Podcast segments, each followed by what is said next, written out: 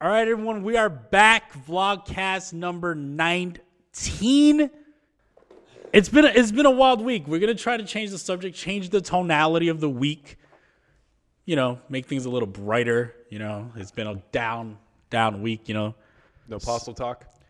I'm gonna try to be no Postle talk. You know, there's been some really positive things you've been uh, trying to teach people how to make uh, big arms and shit. what? What? that, was, that was that was the weakest attempt at starting a conversation I've ever seen you make. Oh, you flustered me with the Postle talk, man. The Postle talk brought bad memories. Look, man. I mean, we had a long, exhausting week on Twitter. I was fucking.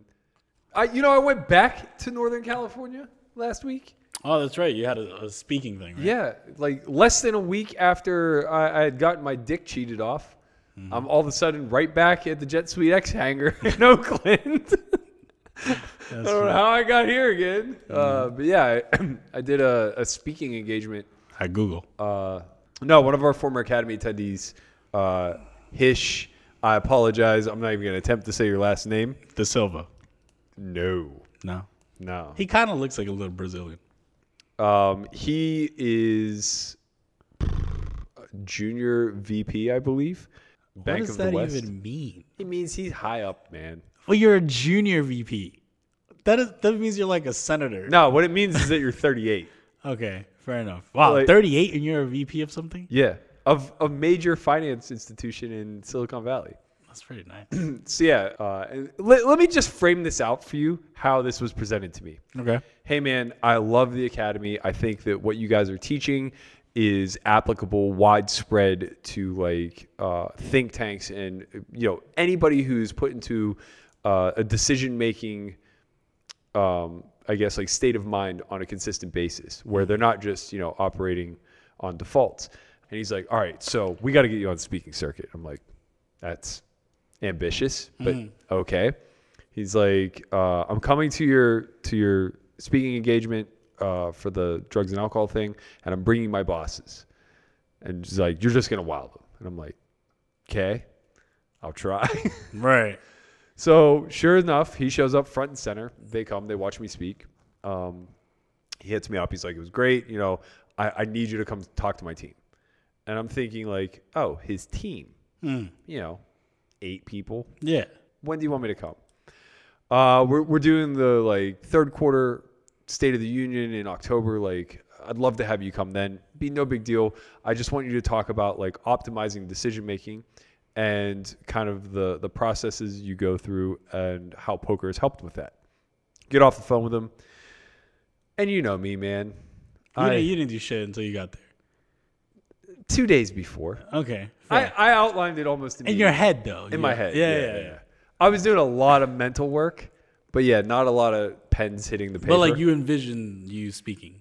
Yeah, but also I had like a really good comprehensive uh, visualization of like what the talk would look like start to end. So it was really a matter of like dumping it from my brain to paper. But for me, that's hundred percent the hardest process. That is hard to. I just struggle with it. So, you know, I kind of put it off. I had like a couple months to build this talk. Um, and through follow up conversations and stuff, I was like, hey, send me an outline of like what you want so that I can be clear that I'm hitting all the points. Uh, you know, like what's the audience like? And he was just like really, really flippant about it. He's like, all right, yeah, yeah. So he sends me an outline. It's two bullet points. It's like, Yeah. I want them to make better decisions and I want them to cooperate more. It's like, okay, like I feel a little weird because I'm not talking to poker players. So I don't know how much of that I can work into the Right, framework. right. But like, you know, I'll do my best to make this like more of a general TED talk kind of thing. So then he hits me up. Uh, I was staying at his place, so I was flying in Monday night, and the talk was Tuesday morning. He hits me up on Saturday, so like 48 hours prior to the talk. He goes, "Hey man, what's up? Uh, you got a slide deck to send me?" A slide deck. Holy like- shit. I'm like, "No, Right. I didn't think I would need one." Right. And he like kind of seemed to have a little concern. And I'm like, I'm really confused what you want from me, man. Like, am I giving a presentation or is this more of like Like a talk. like a TED an talk Intimate type? talk. Yeah, yeah, yeah, And he's like, no, no, the ladder's fine. Don't worry about it. So of course I panic. Yeah, of course. The ladder's fine. Is not Right. like, so I spend the next two days making a slide deck. oh god. and I just put together like this pretty comprehensive thing, which is good. It made me like really uh, visualize the talk a little bit better, and like I, I knew like where my transitions were going to be. So I feel pretty good about it going in Monday. I show up to his place, watching the Steelers play the Bengals, and we just kind of get to chatting around halftime, and I'm just like, "So you never really told me like how big is your team?" And he's like, "Ah, not that big, like 60 to 100 people." That's a big team. I'm like, "What the fuck, man?" It's bigger than a football team. Yeah, I'm like, what, what, do you, what do you mean 60 to 100 people? Like, who am I speaking to? Because in my head, I'm thinking, like, oh, I'm speaking to a small group, like, of 5 to 12 people. They're probably all executives. So, like, I'm just going to speak to them on a higher level where it's like, you know, I don't want to be condescending in any way where it's like I'm saying things that they already know.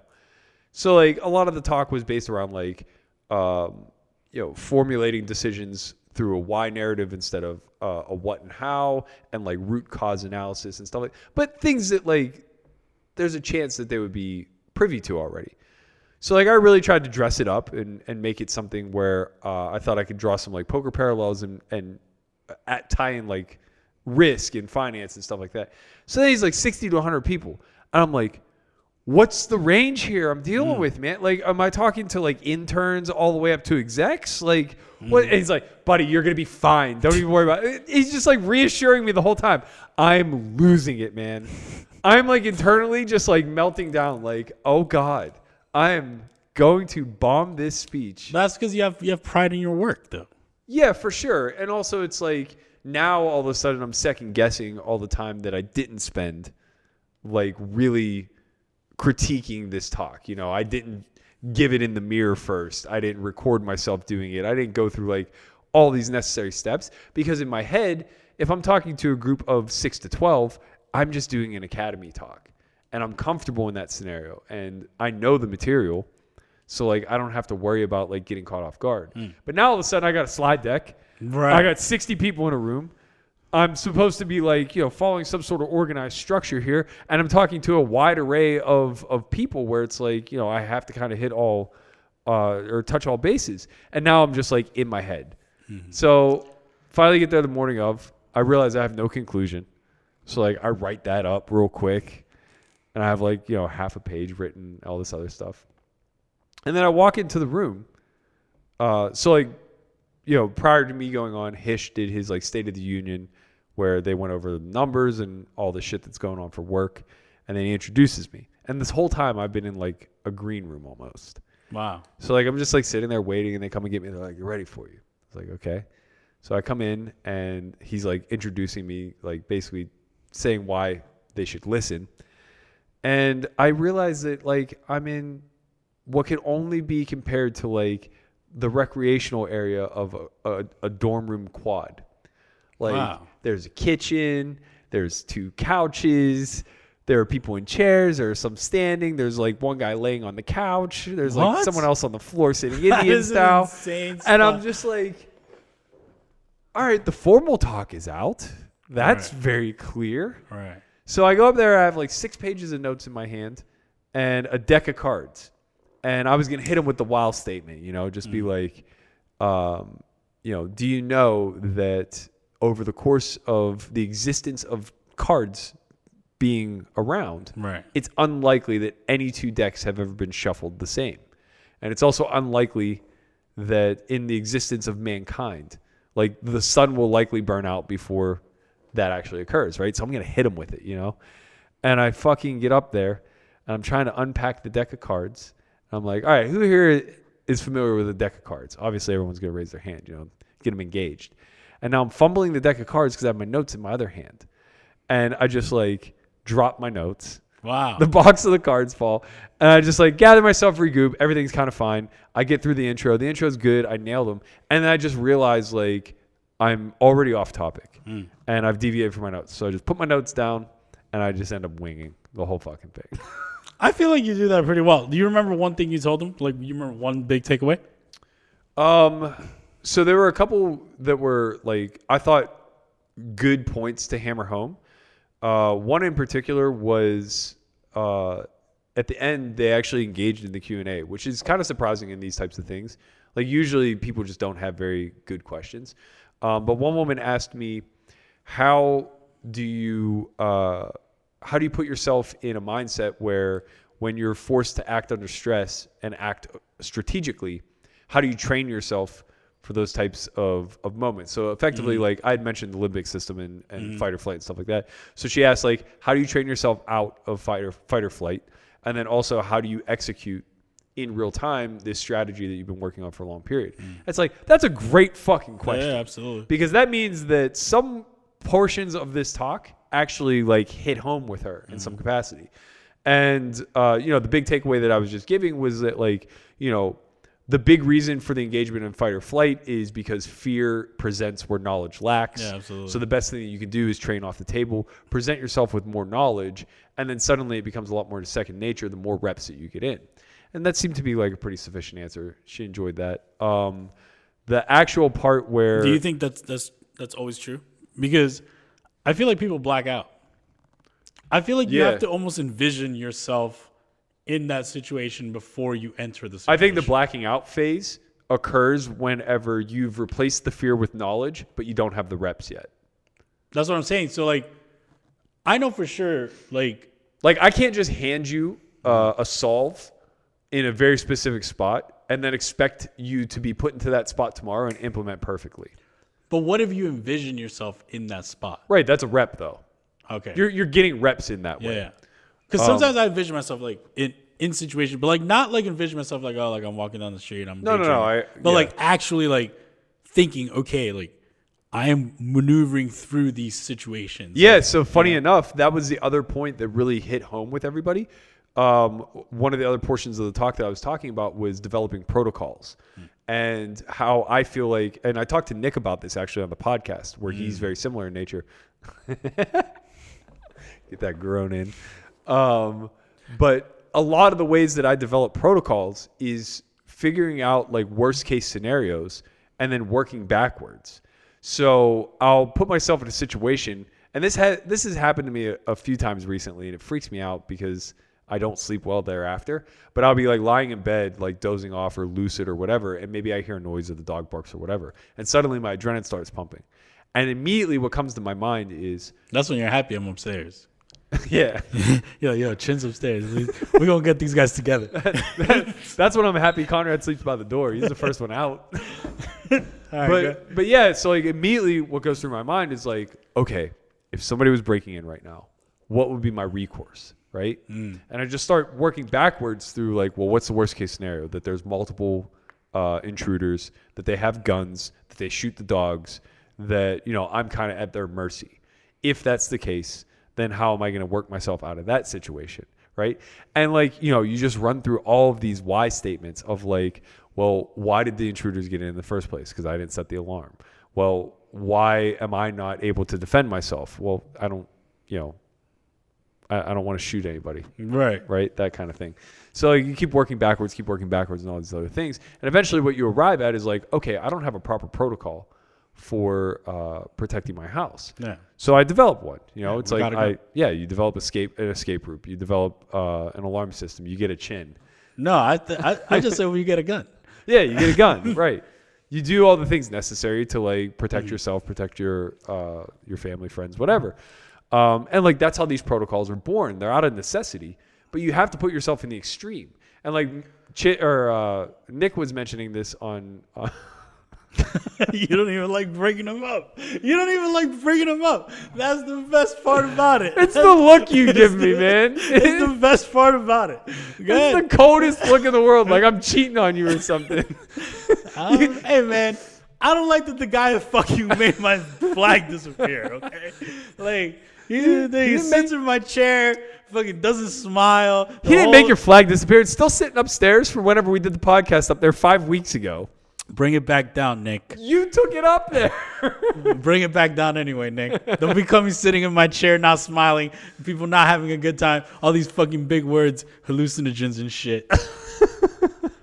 but okay, so the protocol of getting the gun. But yeah, so basically, like, we went through a bunch of extreme examples uh, of like you know um, what what would help develop protocols. And I think that that kind of landed. Like a lot of the follow up questions were then, you know, how do you uh, set yourself in a position to actually begin to implement these whenever it's not life or death situations.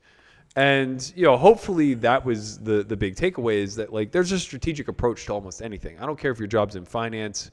Uh, I don't care if we're even talking about relationships. Like at the end of the day, there there's a strategy to employ, and I don't want to make it sound so cold where it's like uh, you're trying to figure out how to get the best out of somebody. But in a lot of instances, because we're exploitative creatures, uh, rather than putting ourselves in a scenario where we're trying to avoid exploitation, what we actually want to do is try to encourage cooperation because that in and of itself is going to like reduce any sort of exploitative measures that take place. Like, you know, I don't know, somebody cheating a fucking stream for a quarter million. Oh man, I was in a good mood. I was in a good mood. I was in a freaking. I was in a good mood, Burke. Oh man. All right, so let's talk about it because this is still a poker a poker show in like a loose way. So, I do want to dive into that situation of of like envisioning yourself in situations to allow yourself to implement better. Mm-hmm. Because a lot of the, a lot of the people that I you know work with teach that are you know a lot of times they know the right answer when we're in conversation. And then I'll see it else and I'm watching them play or they'll send me a hand history. I'm like, what the hell just happened? Like this Yeah. is not what we trained for. Like I can relate to that. You know what I think a big part of it is is the environmental element and how when you're in the training environment, um, that part is just ignored or disregarded, right? So like you're not taking into. Yeah, that's a good account point. That's a good point. the actual human interaction. Like this exact spot is against Mike now, not against the ghost, Mm-hmm. and I know certain things about Mike, and that's going to. Uh, that that's a bias that's going to impact my decision making process, no matter how well we've trained. I feel like every time I've gone that route within the last two years and I wasn't certain, I've been wrong. Like I want to know when it fucks me. Good is whenever I start thinking about what they think about me instead. Yeah, of course. Where I'll just convince myself Yeah. that hands exist that don't because it's me. Yeah, absolutely. Yeah, absolutely. And, and it's just like you, you're over adjusted in, in some in some way. But so how? See, because I think that we're we're in a state of poker where a lot of people know a lot of the same things, and you know some people know it to a better degree. Some people have strengths in the in the more psychological. The separation's a lot less clear. right? Yeah. But I feel like the implementation is very different Mm-hmm. because I don't know how to explain. Look, I guess like Well, just look at the difference between you and I. yeah, Our games are built out of the exact same strategy. Mm-hmm. Our execution's comparable. Um, you know, I take more liberties than you do. yeah, uh, a- and you know you might play a little bit more by the book in certain spots Mm-hmm. but also like when people are viewing that it's probably scenarios where like you're playing a game that's pretty big for you and if Mm-hmm. i'm playing the same stakes then it's moderate or small for sure. right so it's like Right, if they were watching me playing like a, a, a game that I'm like exceptionally rolled for, like maybe Yeah. a two five five ten game. Now I'm like, right our boundaries just expand Right. compared to uh, you know the the relative risk at place so it's like we're born out of the same material it's like i i coached you for Mm-hmm. many many years and that's not to say that you don't have your own separate style or or understanding of this game or whatever the case may be but no, like but we come through the same. we're relative yeah we still talk shop Yeah. we're relatively in line Yeah, people people think we are polar opposites you Oh. were regarded the right. internet said the poker guys said That's right. that christian soto is a theoretical genius They don't lie. It's just you know we're just different. i have a computer science background I'm i've Dominican. taken more math classes true or false Go ahead. you've taken a game theory course No. okay true or false you've taken a statistics course Yeah. okay to what degree No, just a one. Right, right, like just a general prelim. a general Yeah, stats prereq. class. Okay, Yeah. I'm only bringing this up not to discredit you, but just that how ridiculous of uh, a comparison. It's not even to say that you don't know the theory. You do. You Let study, me ask you something. You, You, study think, a lot. You think Beethoven took music class? I don't. That's right. All right. I'm I sure. could so- have I could have it I'm. You know. I'm sure somebody taught him. no. He the just fucking knows. You think you think Bruce Lee took martial arts class? Yes. Yeah, I do actually. I'm certain that he had a sensei. But he is the sensei. yes, he trained into one. No, no, no, no. This is the thing that you don't understand. Some people are gifted. You know, some people are gifted. I'm gifted in poker. Look, You know? man, I don't doubt your talents at all, and I, I don't am- even doubt your understanding of the theory, despite being I relatively that, no, I untrained. I think that people just view us differently for no, I don't know what reason. I, I think there's a, a very clear, at least from my point of view, there's a very clear reason. I don't, I don't see it as much like as everyone else, like or how you see it. I guess. Well, I guess to from from my vantage point, it's uh, I've put myself in uh, a point of scrutiny to where you know you kind of love me or hate me. I've made myself much more polarizing, right, right.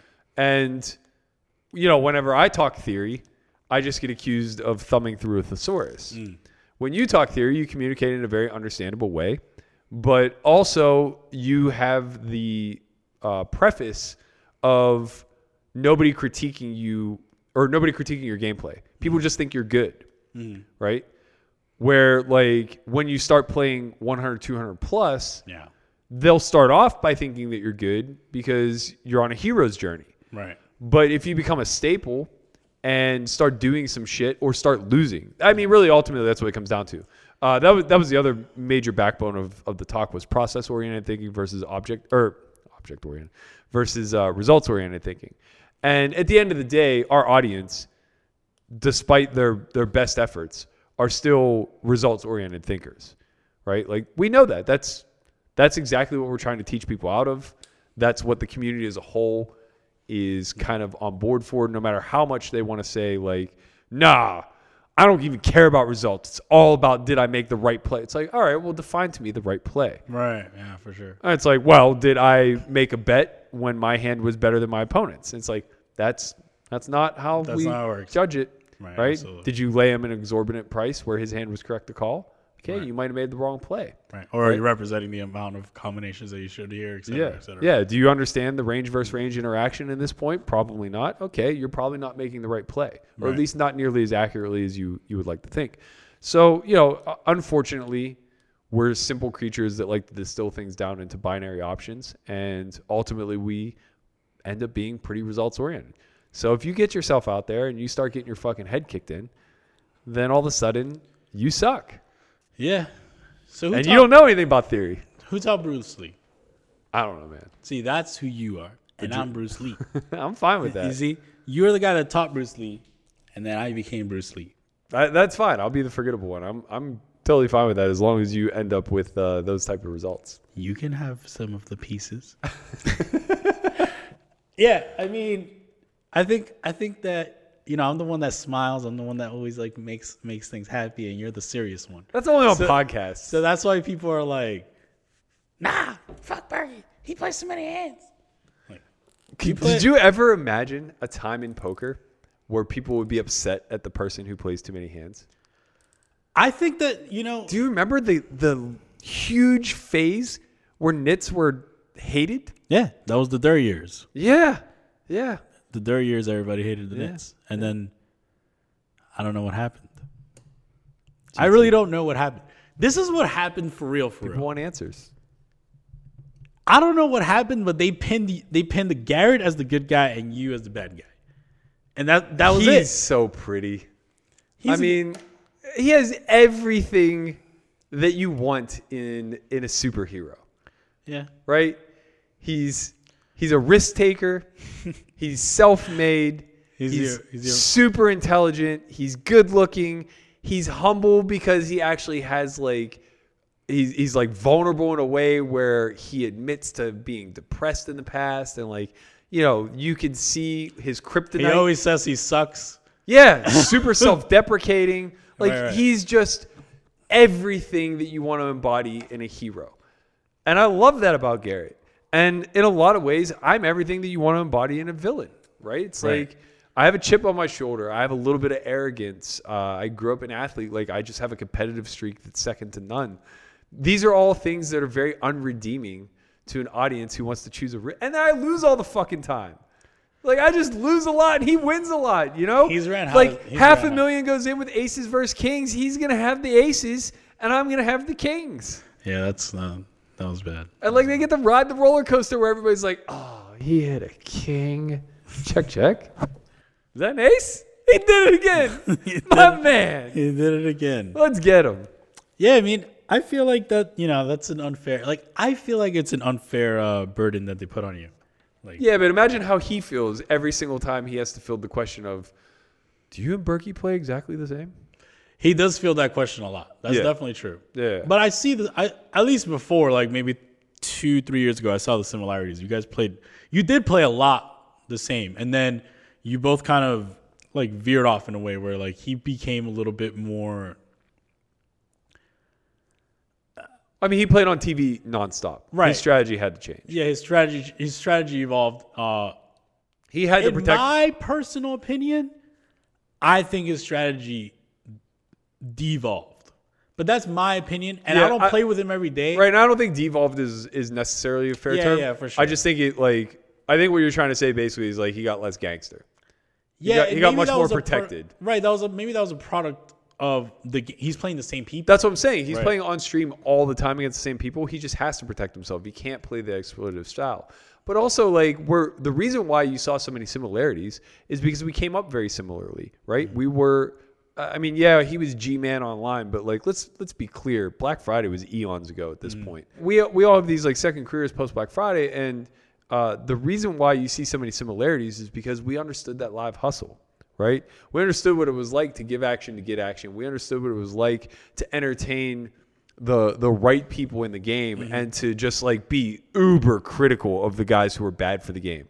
And you know, you'll see Garrett has like changed that persona about him a little bit because he's just forced into that arena where like the guys who used to be really awful for the game are at least guys who will sit now. Where in the past, like you didn't have to drum up asses for seats, mm-hmm. right? And like you just didn't want this uber nit sitting in the five. You'd rather play eight handed instead of nine or seven handed instead of eight, whatever. So, you know, I think a lot of the similarities that you saw where we both recognized that the key to making maximum amount of monies in soft environments was being able to play a higher volume of hands than everybody else. We both recognized that the key to being in soft environments where action was fluid or fluent rather, and um, you know, kind of flowing through us, was to be engaging, was to be uh, you know very, I guess, competitive and challenging against the people who were negative EV for the game or who sucked EV out of the game, and then being very cordial and sporting to the people who provided a lot of EV to the game. yeah. Um, and I think like you know the reason why you're seeing such a divergence now is because again like you know he is the staple of a, a weekly stream game with the same cast of characters. Um, you know he's kind of playing uh, a lot bigger um, when available than uh, he probably did on the come up. Yeah. So he doesn't have to hustle as hard any longer. Uh, and that's not to say that he's not putting in work. What I'm saying is that work is different. You know, he's not he's not hustling up a game. He's not keeping games going for two and three days on end. He's not like uh, and maybe he is behind the scenes. I don't know. He is a little bit. I've gotten. I've gotten a little bit of word of the LA scene. He still, you know, sends out invites and Yeah. kind of gets games going. Yeah, but I guess to like my point is, uh, I don't think he's playing to eat anymore. I think he's playing to live, Right, right. Which is way different, and you know, kind of the same for me. Uh, I got into a cushy spot. I, I got into an invite only game where those chops are still greatly revered, right? So like, those skills aren't necessary for the games that he's he's kind of playing now, and it's much more important that he protects himself. Where for me, it's like. I need to be the guy who is driving conversation, driving action, giving a little bit back, and making my ass in a seat valuable to the game runner and you know the the people who enjoy playing with us. I think we're getting to that time where, like, you know, I think I'm gonna take a shot at the throne. Yeah. I think I'm gonna go at him. I think. I- think it's like you know, he's ran too high. It has to run out, unless this motherfucker's possible. No, I don't, I don't think you got to worry about that. Nah, I know. I know. I'm just. I'm just teasing. I, But I wouldn't put him on a heater check though. one of my goals for this year is definitely to play that Friday game more. Yeah. Like, I think I only played it once. Um, but I want to play it for a couple reasons. Like, I think that I really think I can hang, but it's different to say it and then like sit with Andy across from you sitting with like two hundred thousand dollars. Yeah. And like Andy Andy's gangster, man. I, I think Andy is I, I'm gonna need to visualize beating Andy because I, I, I He'll give you problems. He he gives he's a tough player, and Yeah. you know that group of that collective is not a tough lineup to to. I'm sorry, it's not an easy lineup to beat when you have this mixture of of styles, Right. right? The G man matched with the Andy, matched with an Art, matched with a with a with the GTO bot of uh the you know the young kid. Well, I forgot his name now with like the curly hair, glasses, white. Dan Zach? Dan Zach. He doesn't live there anymore. Okay, but like okay, the Yeah. old, older, but that mixture is is a unique uh kind of mold of a game Mm-hmm. where it's like it takes talent to, to beat that Sure. that lineup, you know, Yeah. because each individual person has their own kind of strategy, but you have to still beat the game Right, as, right. as a collective. Right. So uh I don't know. I just want to throw my hat in the ring. I think that I am prepared enough to handle it. And then I'm if I get beat up, I get a little bit beat up, it's fine. Sure. But if I win, Yeah. we're back, baby. We're fucking back. Software Y, Google. Upswing better watch the fuck out. Sure. I don't see Doug Polk in those games. I don't see him. You retired, man. I don't see him. So, you know, don't be talking shit. I don't see you out there. I just see, you know what I do see? I see Al Sharpton. That's what I see when I What see. does, what does that mean? He's there when like a big event happens, you know? When Postle thing comes out, a video comes out. Right. When you fold nines full, a video comes out. Yeah. But every day, he ain't there. You know where he is? Fucking crypto land. That's where he is. He's just chilling in crypto land, and then he hears like, "Oh, Berkey folded nines full," and then he's like, "Berkey, I fucking hate Berkey," and then he comes out and makes a fucking video. The fuck, man. Yeah. So that's all I got to say about Al Sharpton. I don't know. How do you feel about him? Um, I think Doug is a. I think he's like the only talking head of our generation, if that makes sense. Eh, Daniel was kind I of. said that's what I'm saying. Our generation. oh, our generation. Okay, Yeah. fair. Yeah, I think that like he does what like Negreanu did for the previous generation, just in a way, way more savage way. You think? He, do you think Doug Polk likes you? I, I think he's probably utterly indifferent. Yeah.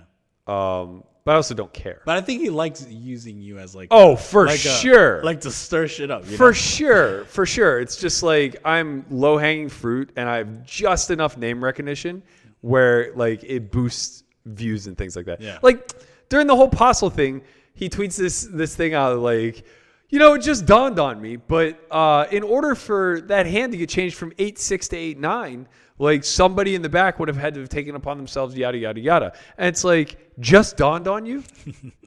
I screenshotted the DM from the day prior whenever I said to him, Hey, it'd be great if in your video you put a big emphasis on the fact that RFIDs don't work this way and the cards don't just magically change. Somebody had to have had perfect information in real time. Right. Yeah, I saw that. And it's just like, okay, like, uh, you know, obviously has no interest in in any of these things. Like we got into a heated debate, not even heated, just a, a, a silly debate, I guess, where he and Perkins were kind of uh, insinuating that the only thing that matters to fat loss, or the most important thing that matters to fat loss, I don't want to put words in anyone's mouth. Uh, you can go back and read the tweet storms, but effectively the premise was that all that really matters when dieting for the purposes of losing weight is calorie in versus calorie out. Quality of calorie means nothing. And of course, Dan O'Brien and myself, we took the other side where it's like, you're just fundamentally wrong. You are solving a micro issue for a macro system Right. where, um, yeah, sure, energy expenditure and resting metabolic rate and all these things are going to dictate how much we should consume and uh, whether or not we're in a surplus or uh, in in deficit, right? But it's virtually immeasurable. Like one of them told me to get my BMR checked regularly. It's like I've done that, and it's variable, right? Like on any given day, depending on how much sleep I had or when my last meal was, how fasted I am, how much water I've taken in, what time I got the BMR tested, et cetera, et cetera, et cetera, it would range from anywhere to like my baseline being 1700 calories all the way down to like 1400 calories. Why do you think? Why do you think that? You know, you and I, we've definitely kept up with like the recent science of nutrition and fitness and stuff like that. Dan too. Uh, And- yeah. and those scientists aren't even sure about these things. Right. Right. Like, And here we have two guys, one of which Doug was like admittedly overweight and lost it all simply by eating a caloric deficit and walking more. And then Perkins, who's just like, you know, a fucking genius, but also wants things to be kind of neatly packaged. Like he just kept reiterating, uh, this all just boils down to a physics equation. It's like, no, it doesn't. If it did, then we would have goddamn answers. Right. Like all the data scientists and researchers and everybody else is not overlooking something so simple, right? This is a very, very complex set of systems that all interact with one another and change based on infinite variables. So the whole point that like Dan and I were trying to make is like, well, we don't know. Like we can't ever say anything as simple as like just eat fewer calories and you'll be fine because you don't know if it's sustainable. Number 1. That's the biggest thing, right? Is like how long can you be in a caloric deficit? Number two, you don't know what took place through your hormonal system and all these other systems uh, throughout the course of you actually gaining the weight that now has to be reset through the process of losing the weight. We don't know what necessarily controls those things either. But what we do know is that by eating a whole foods diet and by uh, you know basically controlling your portion size in that regard, you become satiated easier. So you're more likely to consistently eat at or around whatever your your uh, baseline metabolic rate would insinuate, right? And it's like we also have to recognize that there's massive margins of error. You can't just say like, "Oh, I'm moderately active, so I burn 800 calories a day through activity." It's like you don't know, and any measuring device you use is going to be off by maybe a factor of 10. Who knows? I mean, if Doug Polk wants to join your Discord group, it seems like a good seems like a good plan. Bro, the Discord group blew up. Yeah, the Discord group blew up. I think let's do uh, let's do two more topics. I think I do want to talk about the Discord group. I want to move away from Al Sharpton. So, I mean, you know, shout out to the boy. He does he does a lot of good things. Um, you know, but he always he's always like taking shots at us. Like, you know, like I'm tired of that shit, man. Go back to crypto. Um, fucking Al Sharpton. Anyway, Discord group, you decided to put out the challenge out there to the community. It wasn't meant for the community for what it's worth. It just happened that way. That's a good thing though. It's like an organic thing. Like you put it out there, people wanted to join you. I saw a lot of photos of people, um, and that's a positive thing. And kind of like, do you feel like you're impacting the community in a positive way outside of like strategic things? Um, I hope so. I mean, obviously, like that's that was ultimately the reason for for like throwing it out there. It was really one of these things that I spent like you know we we we initiated the idea here on the pod, mm-hmm. and it was one of those things that like I kicked around for a while, and I was like, okay, I'm gonna organize this because like if I know anything about Chin, he's gonna be much more motivated by a piece of paper that I can put in front of his face and say, I want you to check some of these boxes, mm-hmm, mm-hmm. as opposed to me saying like, yo, you got to go to the gym 20 times next month right? Because it's like it just doesn't mean anything. It goes in one ear and out the other. So it's like uh, I put the whole thing together, and I was just kind of looking through it, and it's like this stuff's pretty good. Like I don't really see anything. I, I showed it to Rob to make sure that like I wasn't being uh, haphazard with anything, like putting a move on there that maybe would be detrimental to somebody. He kind of gave it the thumbs up, and I was like, you know, I don't see anything on here that that wouldn't be beneficial to at least try. And there were a few things I had on there that like I'm not pumped for. Like I put uh, be vegetarian for 30 days. I put give up caffeine for 30 days. I don't want to do either one of those things. Like I enjoy eating meat, um, but you know I can do those things, and I don't see any long term side effect to a short term change. And I'm more than willing to be open to it. So it's like if I'm gonna put go keto for 30 days on the challenge, well then I should fucking put be vegetarian for 30 days, Yeah, right? yeah, for like if. I'm not willing to test on myself, I shouldn't be asking other people to just trust me. Mm. Um, so yeah, I came up with like this this really uh, com- not not complex, but but pretty comprehensive. Elaborate. Yeah. uh, challenge that's going to take place over the next 200 days. But the whole idea of it is uh, you should really be checking off boxes like maybe every two to four weeks. So there's a lot of small goals that lead to very big ones. You know, it's like lose five pounds, check a box. Uh, run a mile in a week, check a box. Go to the gym three times in a week, check a box. Go to the gym five times in a week, check a box, right? So we have all of these small goals that we can continually build off of and get that positive reinforcement over and over again. And I just kind of looked at it and I was like, you know what? Maybe other people want to do this. Mm-hmm. So I just posted it in my Instagram story and they have this chat feature where you can attach a chat and people can sign up for the chat and then you can just converse to the group. Now the chat's limited to 32 people. I didn't realize that. So I post and I have 32 people instantly in there and the chat's full. And I'm like, okay. So I post the second one, chat's full. It's like, what's going on here, man? Mm-hmm. People are really digging this. So I do it two more times, both those chats fill. So now all of a sudden we have 125 people that are just like in it and they're pumped. And I'm like, all right, I'm going to create a Discord channel and I'm going to try to like organize this as best I can. So I created a Discord channel. Charge them five bucks each. I didn't charge them anything. Oh my god. We just in there. I, I put Rob and a few other people in there. Google, I, tweet- I tweeted about it. Uh, and yeah, we got up to like, I think we're at like 265 people right now. That's really awesome. I feel like that's a very natural thing for you. Like, like it's. I feel like in a different life you would have been like a sergeant in the army, No, no, no, no. a general. no. Uh, I mean, more so a general Cur- a a colonel? sergeant. I'm I don't even know what a colonel is. all right. Here's the parallel I think you're trying to draw is that when when pursuing a bigger goal, I'm happy to take the reins. Nah, I just think you want to see people do push-ups. No, that see that's that's what I'm not into. Like a lot of the things that you would align with being a sergeant or a drill sergeant, like, is not for me. I know we had this conversation a long time ago. like, no, not doing But like, shit again. but like when playing But baseball, understand. like I was the first one in the gym. I was the last one to leave. I was the one like behind people barking in their ears, like you got to get that next rep and you got to do all this stuff. How many girls are in this Discord chat? I don't know. I didn't pick through. There's some. Gianna's in there. Who? Uh, Gianna, she came to the. Like, she's the one who worked at Amazon. They came to the academy. Oh yeah, she's super She's cool. on a first name basis with Bezos. You're talking Yeah. about the wrong company, man. Yeah. You keep saying Google. You should be saying Listen. Amazon. Cut, edit Amazon out of here. I don't want any problem. I've been building this thing She since day one. is on a first name basis with Bezos. yeah, I know, Jeff. No, no, no. like if they were in the same room together, they would be on a first name basis. This is a Google podcast, okay? This isn't an Amazon podcast. Whatever you say, man. Okay. All right. So 265 people. When they complete this challenge, what's next? Or I don't know. have I we mean- not got there yet. Yeah, I mean there are like some pretty lofty goals in there. So like uh, Rob actually had his open house or his uh, grand opening for the gym, and like Ryan Smallwood came to that.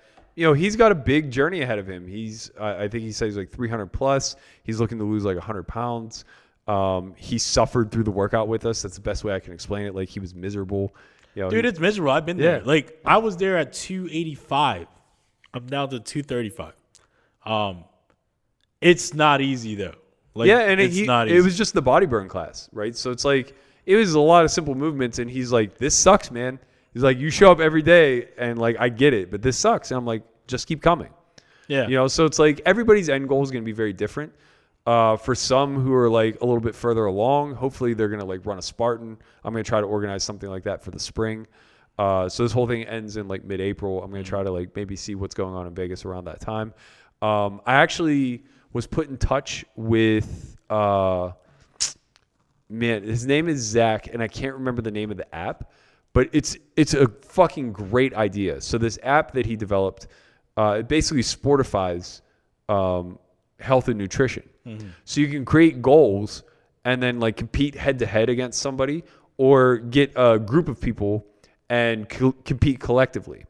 And the next step is they're going to try to uh, like kind of turn it into like fantasy football. So you know, effectively like there'll be a scoring system of some sort and they'll be playing competing in tournaments for like a prize pool. So I'm I'm linked up with him. I'm going to try to create like maybe a novice group and then an advanced group where uh, we just kind of like divide the goals and it gives people something to strive for. Uh, it gives them a sense of community. Maybe we'll put up like some sort of small free roll. I'm sure a lot of these people are poker players. I thought you were gonna say a small paywall. someday, man, someday. Um, but yeah, like you know, I, I have I have high hopes, and the good news is is that like everybody's really proactive right now, so it's pretty low overhead for me. Like I feel like that's a thing you can mesh within the company walls, right? Where it's like it's something you are very passionate about. It's something that you are very knowledgeable about and have resources like, you know, Dr. Edwards works Yeah. with us, Rob works with us. Rob's obviously an expert in, you know, movement and body and, and you know, body lifting and all these things. Um and obviously Dr. Edwards is exceptionally knowledgeable in all these things, you know, biohacker. You know, he's pretty much a biohacker. Yeah. You know, shout out to Google. Um, so yeah, I mean, it's just a, it seems like a very natural fit. Yeah, ideally, my my biggest goal would be if somehow, some way, I could make it so that Rob is training everybody in this group. Like just for even if even if they're like on a three day a week functional movement plan where he just has them stretching and moving and and doing things that are going to increase their quality of life and health. Um, and you know, I think that that's feasible. I think that if him and I put our heads together, we can develop some sort of like online platform or online program where they're effectively like I don't even want uh, you know I, I'd much prefer to just like help him out and make it worth his time, but What do you mean by that? like I don't need a cut. Uh, right, then give it to me. I'm just saying, like, ideally, like my my biggest form of satisfaction would be if like there was very low friction between everybody in that group being trained by by Rob and his counterparts. yeah, that's great, but like these lights and this microphone does not pay for itself. Yeah, yeah. I understand. Somewhere But down the line. all down the line. Google, it's like, it's like. Facebook. It's like Facebook, Yeah. you know? Like, oh, you have to make it cool first. Right, right, You yeah, know? Like, yeah. that's, you know. It's all about the community, man. It's all We're about the out here community. trying no, to I. I, I agree with you. So, last thing, um, the young prince launched his course. yeah, I'm usually not big on like promoting other people's shit, you know. But it's a big deal because I fucking saw it every day on Instagram, yeah, right? Yeah. So it finally is here. Yeah. You got a sweater if you got it early. Mm-hmm. That's nice. Um, I told him we didn't want it. good. I wasn't gonna wear it either. um, but Young Prince launched his course. Fedor Holz launched his course. We took a look at it. Yep, I thought it was very well done, actually. It was. It was annoying. Um, the production levels off the charts. I think it's a lot of like. I think it takes like the best elements of what we do and packages it in a very very short digestible manner. That's what I was a little bit surprised about because I was like, wait, how is turn play like in the entirety of this is so let's short? get something in. Let's get something right up front. This course is not for a seasoned poker player. okay. it is very, very, very, very basic, very rudimentary. Uh, the annoying thing is it mimics almost identically what we plan on launching for free in January. So, good news is ours will be free. Bad news is Fedor's already put it out. Um, now, obviously, we're going to tweak it. We're going to do our best to make this our own. But yeah, you know, po- poker's a small Yeah. community. The strategies are all very similar. You know, uh, there isn't, especially when you're talking about entry level stuff, when you're talking about learning the simple how tos, uh, the the math that drives the game, how to start to begin to think in terms of hand versus range and range versus range. You know, all of these metrics are are kind of solidified, and nobody wants to reinvent the wheel Yeah. right? All we're really concerned about is delivery. And I think that that was made abundantly clear in like the delivery is Ah, don't say the name, man. Don't say the name. whatever. Ah, The, cut that out. The the delivery is phenomenal. The production value is fantastic. Yeah. Uh, it's easily digestible. The quizzes are good. So, you know, it's it's it's frustrating to get beat to market, Hmm. but it's nice to know that we won't be charging 1500 For the entire yeah, for, yeah. To, to view the same thing. Yeah, I, I'm excited. I'm excited to see what the reaction is. Oh, it's so annoying though. Like we've been working on this thing for months. It's normal though. Yeah, I mean, yeah, it's normal. I think that the goal's still the same, right? The goal remains the same. he put out a product is still 1500 means that our product is worth 1500 or in the ballpark of 1500 Sure. which means it's more value to the people are getting it for free. that are getting it for free and Yep. they're more appreciative it creates the community and you know we're here for the people Yeah. This is what you wanted We're is, not here to create a successful business. We're just here to make sure no one else succeeds. like, oh, you're charging money for that? We'll do it for nothing. people do call you the dark Va- the darth vader of uh Who? of poker i've heard that i've heard that like a lot From who? like i've just seen that around I don't Many- even watch Star Wars. Like, what? me neither star wars was before my time It was like it came out '82, I think, was the first one. So like when I was born. But like, what does that even mean? I'm the bad guy. I told you this for a long time ago earlier in the podcast. You are the Darth Vader. I'm like, who's the who's, who's the good guy? Luke. Luke is That's me. is his son. That's, that's what happened. You're the Darth Vader, and I'm Luke. That's what happened, man. I don't understand this analogy at This all. is what happened. People think you're the bad guy. They think I'm the I'm the good guy. Man. And then at the end, they're like, "You're my whatever." What is it? they're like, "What is it?" Don't You worry, they'll just cut to a graphic. whatever. that's, that's what happened. All right. Well, wide range of topics. Obviously, it was a dark week in poker. Hopefully, this podcast finds you well, and we will be back next week with Dark Darth Vader. Darth. What the, what the fuck is a Darth? I don't know, man. We're out of here. Darth Vader, Luke,